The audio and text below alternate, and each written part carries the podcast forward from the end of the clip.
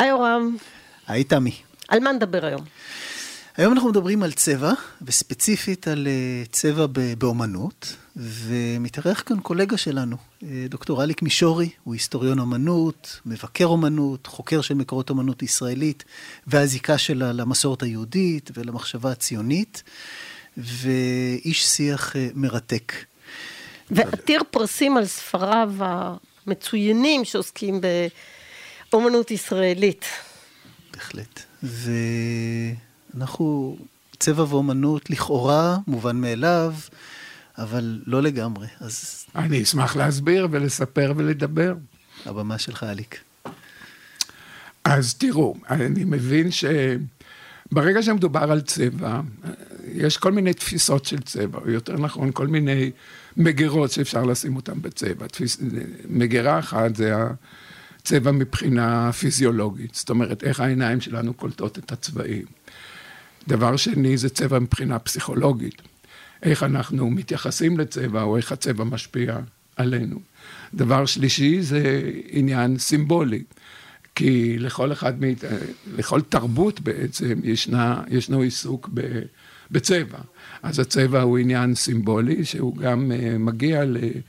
לאלגוריות ומטאפורות uh, מהרבה בחינות. והדבר השלישי הוא התפקידים של הצבע בתוך, uh, במיוחד בציור. למרות ש... אנחנו מכירים את הפיסול היווני והרומי למשל, שהוא לבן לגמרי, שיש לבן, או, או, או מברונזה, או מאיזשהו אבן אחרת או סלע אחר, אבל בתקופה העתיקה ידוע שהצבע, שהפסלים האלה היו צבועים, ודרך אגב, בתרבות המצרית, אנחנו מכירים פסלים שעד היום אה, נשאר הצבע עליהם. אז אה, גם לפיסול אה, יש צבע, אבל אני חושב שהמוקד בתחום האומנות זה ההתייחסות לצבע בציור. אז uh, במה נתחיל? בפיזיולוגיה? בסימבוליקה? לא, דווקא על הפיזיולוגיה והסימבוליקה והפסיכולוגיה יש באמת uh, מרואיינים אחרים בפרק הזה, אז בואו ניכנס ממש לא, לאומנות עצמה. זאת אומרת, איך, איך, איך משתמשים, ב, סליחה, בציור, ואחר כך נעבור לאומנויות uh, אחרות. אוקיי, okay, אז ציירים בדרך כלל מאוד מאוד מכירים בעובדה הזאת. עכשיו, הצבע משרת אותם בכל מיני דרכים, ואחר כך, אה, בהמשך הדברים, אולי אני אתייחס להבדל, למשל, בין שחור לבן, או על גוונים של אפורים ושחור לבן, לעומת עניינים של אה, צבע.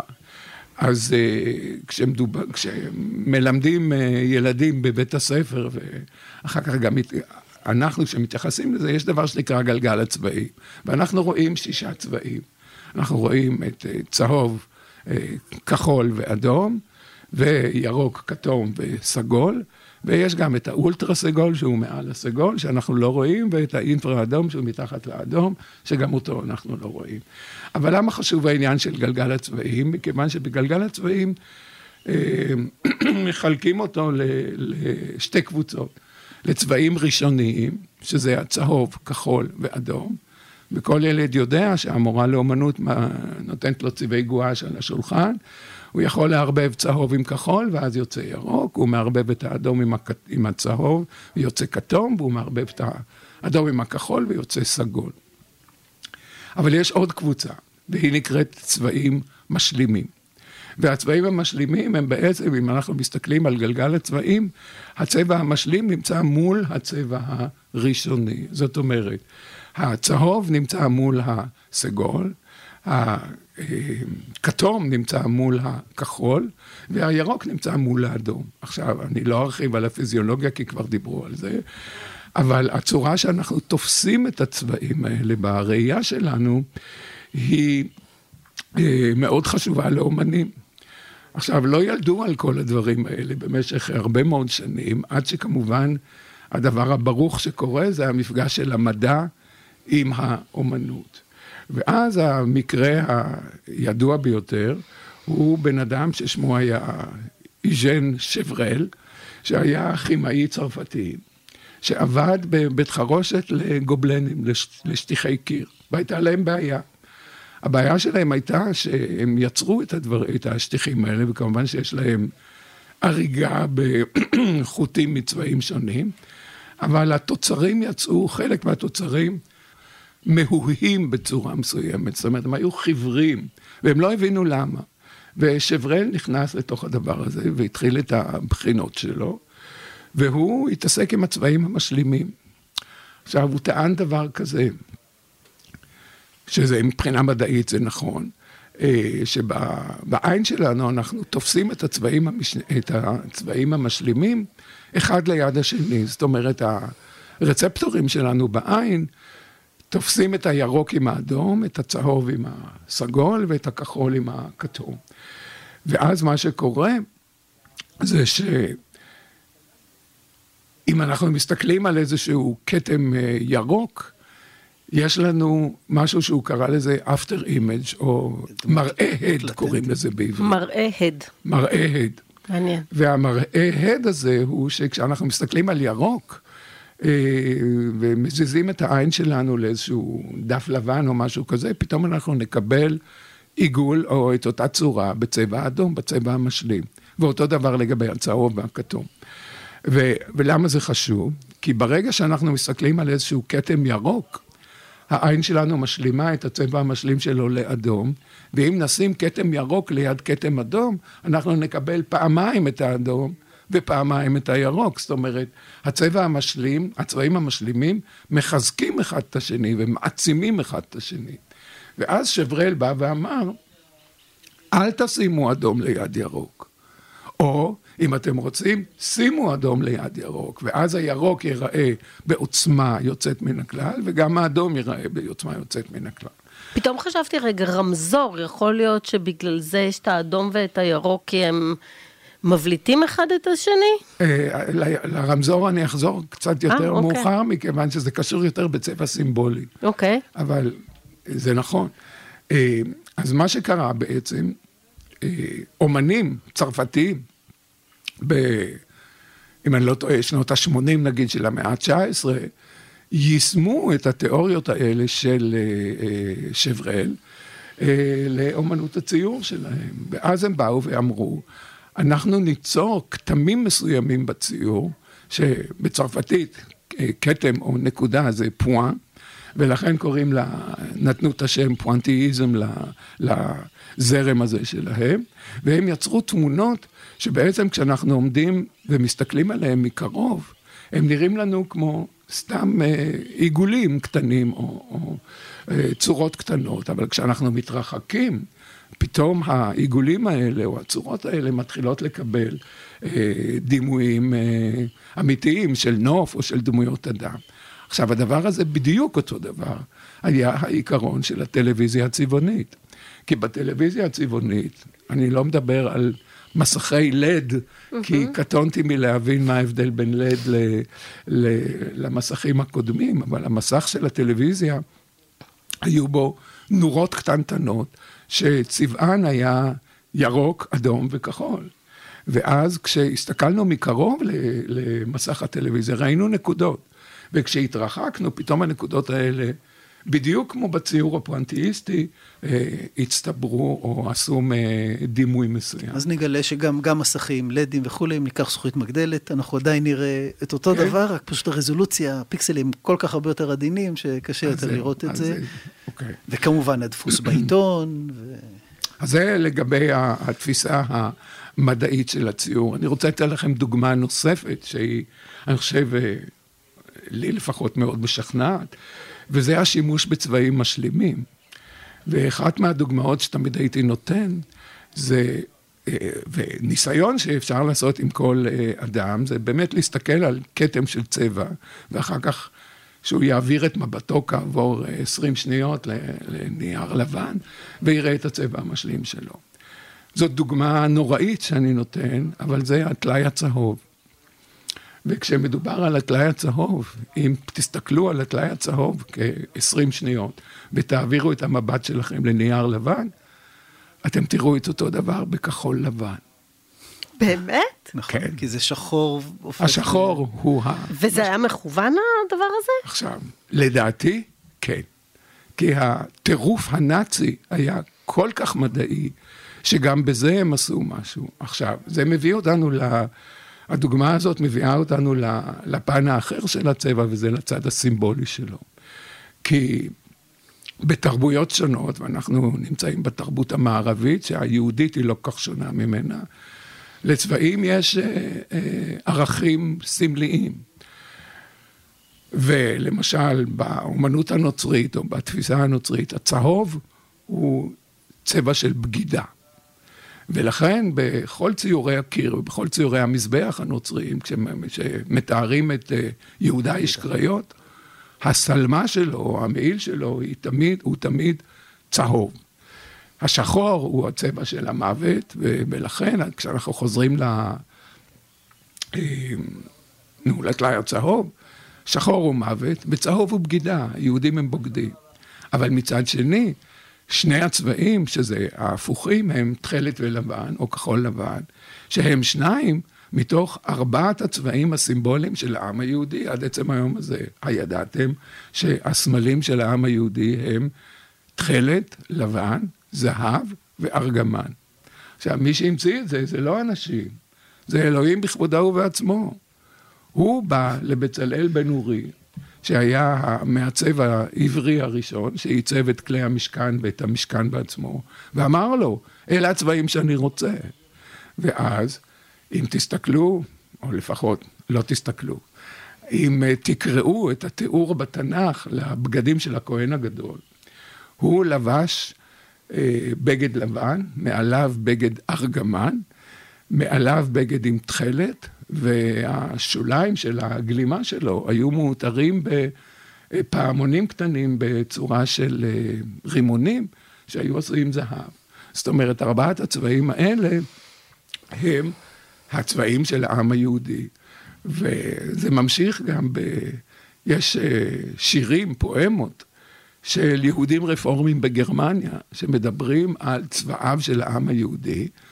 ולא לחינם, בסופו של דבר, הדגל של מדינת, שקודם היה הדגל הציוני, ואחר כך הדגל של מדינת ישראל שלנו עד היום, הוא בתכלת ולבן. זה לא, מתחבר לא גם לטלית? בוודאי, אבל, כן, אבל יש לי אבל. תמיד. כי האבל הוא... אה, אה, זה שכשאת אומרת שהטלית היא תכלת ולבן, אם תסתכלי על אה, יהודים אורתודוקסים, מבוגרים, הטלית שלהם היא שחור, שחור לבן. לבן. היא לא תכלת, ול... ולבן. אחד הדברים המעניינים הוא שהצבע אה, של הטלית צריך להיות תכלת. עכשיו, אף אחד לא יודע מה זה תכלת. אנחנו לוקחים כדבר מובן מאליו, בגלל אליעזר בן יהודה, שעשה לנו דברים נפלאים, ו... תכלת בימינו זה כחול בהיר. עכשיו, אם הייתם יודעים כמה פלפולים וכמה הגיגים וכמה ויכוחים היו בין חכמינו זיכרונם לברכה, מה זה תכלת? כי כתוב, תעשה לך ציצית בצבע תכלת. והשפה התנ"כית, כפי שאנחנו יודעים, היא לא בדיוק העברית המודרנית. לא הייתה הכוונה שם לכחול בהיר. ואז יש ויכוחים שאומרים שהתכלת היא כמו כיסא הכבוד. איך אנחנו יודעים מה זה כיסא הכבוד?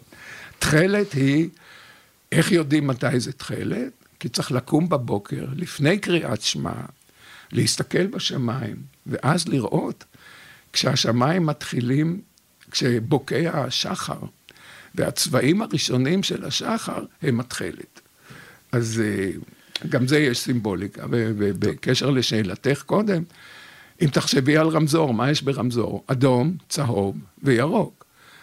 האדום, וכאן אנחנו נכנסים לעניין הפסיכולוגי, האדום הוא בעצם מביע לנו, כשאנחנו מסתכלים על צבע אדום, לפחות בתרבות המערבית, אה, מביע לנו אולי סכנה או משהו מפחיד. אה, מצד שני הוא גם סמל של תשוקה, כי אז אה, גם זה אדום, בקשר לאדום. הירוק מבחינה סמלית וגם מבחינה פיזיולוגית הוא יותר נעים. וגם כאן יש לי להגיד לכם איך... אה, תפסיקו אותי קצת. אה, אה, גם כאן יש לי להגיד איך אנשים מתייחסים לתיאוריות של צבע, או איך אנשים תופסים את הצבע. והדוגמה שתמיד נתתי היא שאם זכור לכם, לפני, לא יותר מלפני 20 שנה, כשהיינו נכנסים לקופת חולים, מרבית הקירות בקופת חולים היו בירוק בהיר. נכון. ו... סקראבס של מנתחים ובבתי חולים עדיין נכון, הוא ירוק. נכון. לא, אם חס וחלילה תצטרכי ללכת לבית חולים, כשאני עברתי שם פעם משהו, אז אני הסתכלתי וצחקתי עם האחיות שם, כי יש אחיות שהחלוקים שלהם סגולים. במיון יש אח- בעיקר יש להם את אז יש. זה מעניין כן. שהסימבוליקה הצבאית היא גם היררכית. היררכית, היא גם בוודאי. היררכית. אבל אם נחזור לקופת חולים, זה היה ירוק בהיר. עכשיו, למה ירוק בהיר? כי איזה שהם מהגגים או, או פסיכולוגים החליטו שירוק בהיר הוא צבע מרגיע. זאת אומרת שהכוונה הייתה להרגיע את החולים לפני שהם הולכים לבדיקה אצל הרופא. כעבור שנים, אם תלכו היום לקופות חולים, אין יותר צבע ירוק.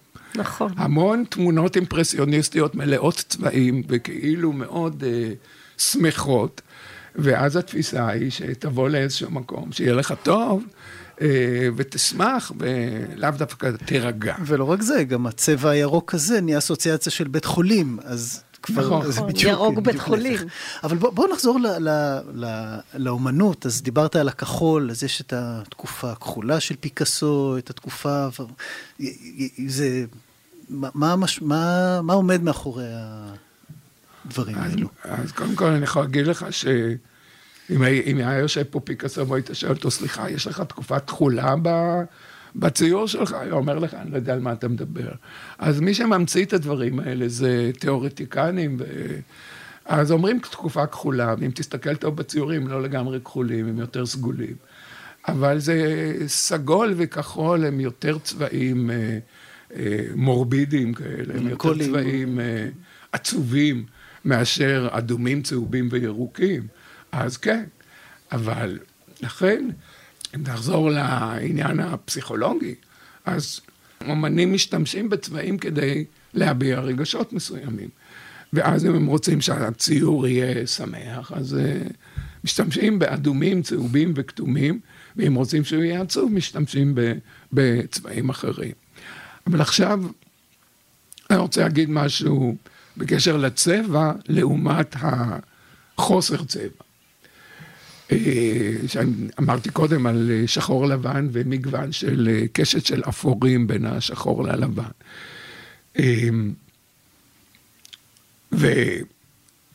והביטוי האומנותי של החוסר צבע הוא בהדפסים, בחיתוכי עץ למשל, ששם, זאת אומרת, זה אחת מהטכניקות העתיקות ביותר של, של שכפול של דימויים, ואז אה, ב- בהדפסים הם, הם, הם עשויים על, אה, מבוססים על הניגוד שבין שחור ללבן. והניגוד שבין שחור ללבן נותן לנו, הלבן, החלקים הלבנים של הנייר, יכולים לתת לנו אשליה של אור. עומק גם. של אור או של איזשהו נצנוץ, ואילו החלקים השחורים יותר של אפלה. והניגוד של השחור לבן יוצר מתח צורני שתופס אותנו בצורה בלתי רגילה, הרבה יותר מאשר ציור בצבע. כי בציור בצבע אנחנו יותר משתכנעים מהחיקוי של המציאות, אנחנו רואים יותר את הנושא, אנחנו רואים פחות את הצורה, ובהדפסים אנחנו רואים יותר צורות. ואז ה- אפשר לעשות אה, הרחבה לדבר הזה של, אה, וזה מבחינה גם של אה, אה, טכנולוגיה, שבראשית דרכו של הקולנוע הוא היה בשחור לבן, ורק אחר כך נוספו, נוסף הצילום בצבע. אבל כשאנחנו מסתכלים, זאת אומרת, כשאנחנו בודקים את הסרטים בשחור לבן, הם הרבה יותר צורניים, הם הרבה יותר חדים, הם הרבה יותר דרמטיים מאשר הסרטים בצבע, כי הצבע כבר מסיט את, ה, את הרעיון שלנו, ולכן אומנים עכשוויים שעושים עבודות של וידאו, אה, לפעמים בכוונה תחילה לא משתמשים בצבע, אלא משתמשים דווקא בשחור לבן, שהוא יותר דרמטי ויותר אה, אה, מתומצת ויותר אה, מרשים מבחינה, עוד פעם, דרמטית. ראיתי לאחרונה סרט בשם Passing, שהוא בשחור לבן, והוא על אה, שחורים בניו יורק בתחילת המאה ה-20 שניסו לעבור כלבנים. כן. והמשחק הזה של השחור לבן, כי אתה שואל למה, זאת אומרת סרט חדש חדש, יכלו לעשות את זה בצבע, אבל הצבע מדבר עם התמה כאן של, ה, של המעבריות הזאת, ובאמת החלק של הצורה שם. עכשיו כשאתה מדבר על זה, אני שמה לב באמת, כשאני מעבירה לי את ה visuals בראש, שהיו שם הרבה יותר עניינים של באמת הצורניות של הדברים, שדיברה עם הגבול הזה בין שחור ללבן, והאפורים שבאמצע, לצורך העניין. זאת אומרת, זה שימוש... אה, כפול ומכופל במשמעות של ההיעדר צבע כמסר של המעבר, שבעצם הוא טשטש לכאורה את, ה, את הנושא של הצבע. הציירים הארץ ישראלים הראשונים ש, שהגיעו, הם השתמשו, ב, היה להם פלטה מאוד מאוד אה, מסוימת, אני חושבת עכשיו על הציורים של, רוב, של, של ראובן אה, רובין למשל, אה, גם אצל נחום גוטמן היו הדברים האלה, הזית הזה, הצד ההפוך של הזית, הייתה להם איזו פנטזיה של מה הצבעים שיש פה, עם האור שיש פה. אה, ו... עלית, עלית על דבר שכל ההיסטוריונים של האומנות הישראלית אה, ניסו באיזושהי צורה, אבל תראי, אני איש מאוד פרגמטי ולא כל כך אוהב תיאוריות, אלא יותר להסתכל על דברים ולראות אותם כפי שהם. אז כשאת אומרת דבר כזה, למשל, השתי דוגמאות שנתת, נחום גוטמן וראובן רובין, אחד הוא צייר מובהק של צבע, וזה ראובן, ונחום גוטמן הוא וירטואוז של רישום בשחור לבן. וכתמים ככה של צבע אולי, ואולי כתמים של צבע ככה, כן. אין לו. לא? אבל uh, יש לו ציורי שמן, אבל אם אני יכול להרשות לעצמי לעשות הערכה מי יותר טוב, או מי יותר אמיתי, זה הרישומים שלו, והרישומים שלו הם בשחור לבן. עכשיו, כשאת אומרת דבר כזה, היה אדם ששמו קרל שוורץ. קרל שוורץ היה אה, אספן אומנות וחוקר אומנות שחי בברלין, והדבר המעניין לגביו זה, אפשר לעשות תוכנית שלמה עליו, זה שבשנת 33, חודש לפני שהנאצים עלו לשלטון, הוא היה מנהל המוזיאון היהודי בברלין, שהחזיק מעמד בערך שלושה חודשים. וקרל שוורץ הגיע ארצה בהזמנתו של אה, מאיר דיזנגוף, שהיה ראש עיריית תל אביב, והוא היה מנהל, המנהל הראשון של מוזיאון תל אביב. וקרל שוורץ כתב ספר יפהפה, שנקרא האומנות היהודית החדשה בארץ ישראל. ושם יש לו פרק על מזג האוויר הישראלי. והוא מדבר על איך אפשר בכלל להשוות את מזג האוויר הישראלי עם מזג האוויר האירופאי.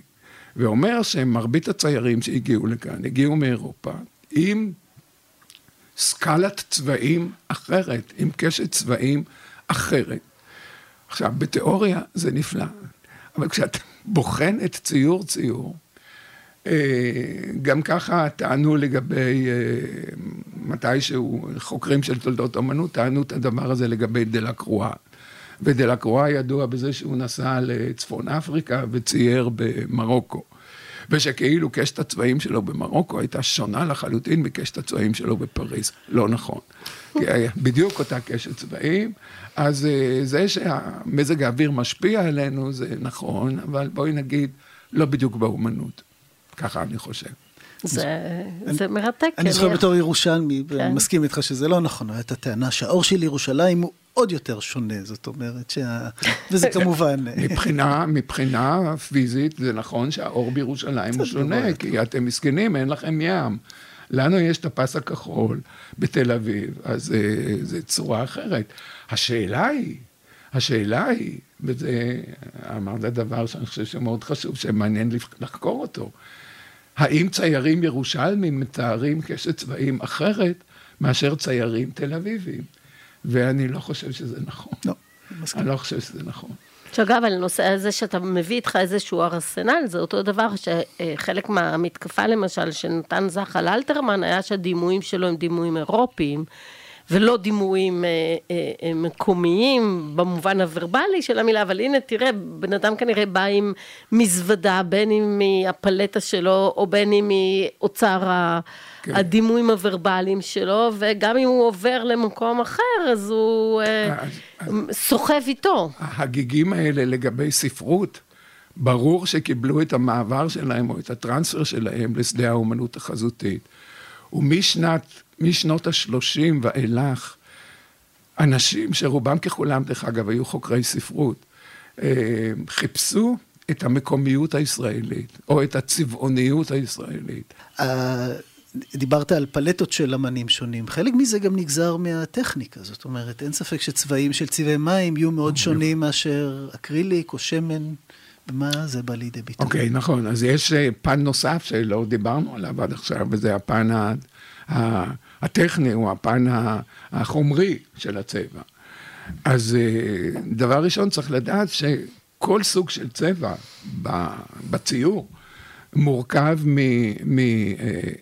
מאבקות, מפיגמנטים, בעברית צובענים, מורכב מצובענים, זאת אומרת, זה אבקות שעד לפני כמה שנים יכולת ללכת לחנות לחומרי בניין ולקנות, אה, ככה הסיידים היו קונים את האבקות הצבע שלהם, ואחר כך ממשהו שנקרא מדיום או חומר מקשר.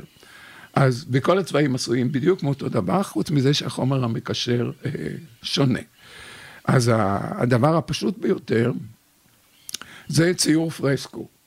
וציור פרסקו הוא ציור קיר מבוסס על דבר שזה אבקות צבעוניות, אבל שמעורבבות במים. אז ברור שמים לא יחזיקו על משהו, ולכן הציורי קיר עשויים בטכניקה כזאת של כיסוי הקיר בשכבות לחות של טיח. ואז האומן, כמו מיקלנג'לו, שוכב לו על הפיגומים בתקרה של הקפלה סיסטינה, ו... כל בוקר שמים לו שכבה חדשה של טיח, ואז עם המכחול שלו ועם האבקות הצבעוניות שמעורבבות במים, הוא מצייר על התקרה, ואז כשהטיח מתייבש, הוא, הצבע נהפך חלק אינטגרלי של הטיח. עכשיו, זה הדבר הפשוט ביותר. דבר שני זה צבעי מים. וצבעי מים, שזה דרך אגב, רגע, אז נעזוב רגע, לפני הצבעי מים.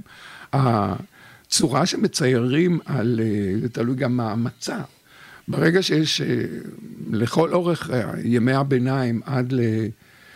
אה, אני יודע, סוף המאה ה-15, המצע של הציור היה לוח עץ. ועל לוח העץ היו מניחים את הצבע, והצבע נקרא טמפרה. מאיטלקית טמפררה זה לערבב. אז uh, הצבע הוא uh, היה עשוי כמובן אבקות צבעוניות וחלמון uh, של ביצה. כמה שיותר רקוב, כמה שיותר מסריח, יותר טוב לזהו. ויש אה, את, ה, את המרכיב הכימי של, ה, של החלמון, שהוא אה, מין חומר כמו דבק כזה, וככה היו מציירים על לוחות עץ. בציור שהיה מאוד איטי, וגם אה, אחד הדברים הטובים שבו זה שהוא היה מתייבש מהר מאוד. לקראת סוף המאה ה-15 עשו המצאה חדשה, שגם כאן, תקרא בספר אחד, יגידו לך שעשה את זה דירר. במקום אחר יגידו לך שעשה את זה פנאייק. אז אה, לא יודעים בדיוק אם זו המצאה של צייר אחד או שניים, אבל בכל אופן המדיום או החומר המקשר, התגלית החדשה הייתה שמן. ואז מה שקורה עם צבע השמן ואבקות צבעוניות, שקודם כל שמן מתייבש הרבה יותר אה, לאט, מעבר לזה, עם צבע השמן אפשר להכניס שינויים. זאת אומרת, אפשר לקחת סמרטוט ולמחוק את מה שעשית ולצייר מחדש.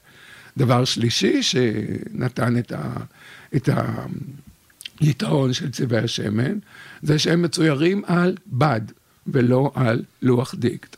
זאת אומרת, בן אדם, ויש מקרים כאלה יפהפיים שהם מתועדים, שיושב לו איזה קרדינל ב... אנטוורפן ורוצה להזמין ציור מצייר איטלקי, אז אין שום בעיה.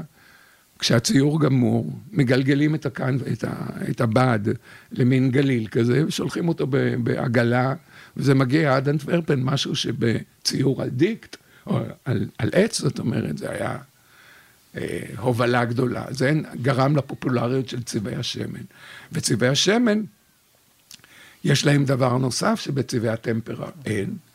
היתרון הנוסף של צבעי השמן, או התכונה הנוספת, זה שאתה יכול, שהוא מבריק. ואז אתה יכול לעשות מגוון ענק של זיקוקי אור, משהו שבטמפרה, שהוא מאוד שטוח כזה, לא יכולת לעשות. אבל דבר נוסף, הוא אה, באמת שעד למאה ה-19, בוא נגיד, או עד לידידנו הברוך ואן גוך, כל צבעי השמן או כל ציורי השמן היו שטוחים. יכולת להעביר את היד שלך על, ה, על פני השטח של, ה, של הבד, וזה היה שטוח. אל תנסו את זה במוזיאון. לא ייתנו לך לנסות את זה במוזיאון. אם היו נותנים לנו לנסות את זה במוזיאון, והיינו מעבירים את uh, כף ידינו על ציור של ואן גוך, הרי שלא רק שצבע השמן משמש אותו על הדברים שאמרתי עד עכשיו, אלא הוא יצר אה, שכבות מאוד עבות של הצבע, שיש להם טקסטורה, שיש להם מרקם, שמה שקורה במרקם הזה, אנשים לא כל כך שמים לב לדבר הזה. ברגע שיש, הצבע בולט ונופל עליו אור, יש גם צללים. צללים. זאת אומרת שבין שכבות הצבע האלה יש גם צללים, וזה מעצים את התחושה שלנו, את התפיסה שלנו של הצבע אה, בציור הזה. אז יש לי שאלה אחרונה. כן. קראתי לאחרונה שיש מישהו שרשם על, צ... על, ש... על שמו צבע שחור מיוחד. צייר. ידוע שפעם ראשונה, האם אתה, אתה, לא, אתה לא מכיר את, את העניין הזה? לא.